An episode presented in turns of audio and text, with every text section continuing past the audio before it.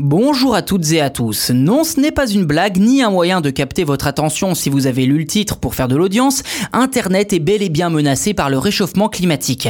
Il y a quelques jours, les 40 degrés qui ont asséché l'Angleterre ont tout simplement mis à mal les services cloud de Google et Oracle.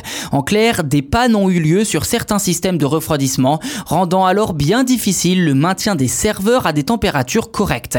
Plusieurs appareils ont d'ailleurs dû être mis hors service pour limiter la casse et les risques de panne prolongée.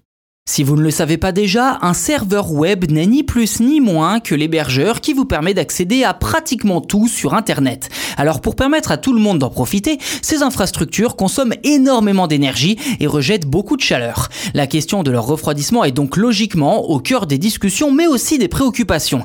Mais face à la hausse répétée des températures, ce défi est de plus en plus difficile à relever. D'ailleurs, outre Google et Oracle, de nombreux autres data centers de Londres se sont également retrouvés en surchauffe et ont dû employer des méthodes euh, clairement pas écolo, comme envoyer des salariés sur les toits avec des tuyaux d'arrosage pour tenter de refroidir les Alors si de nombreuses solutions que l'on vous propose de découvrir régulièrement dans ce podcast sont testées pour rendre ces centres plus verts et moins sensibles à la chaleur, la montée des eaux pourrait aussi faire beaucoup de mal. En effet, en 2018, une étude de l'université du Wisconsin-Madison indiquait déjà qu'en l'espace de 15 ans, soit d'ici 2032, plus de 6000 km de câbles de fibre optique actuellement enterrés se retrouveront sous l'eau rien qu'aux États-Unis.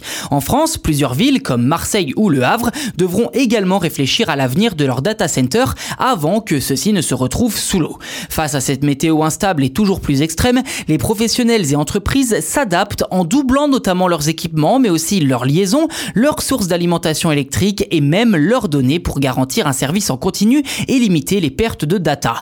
Une solution qui a ses avantages pour répondre à une situation de crise à court terme, mais qui signifie aussi inévitablement une consommation d'électricité toujours plus importante pour les fermes de serveurs qui à ce jour monopolisent plus de 1% de l'électricité dans le monde.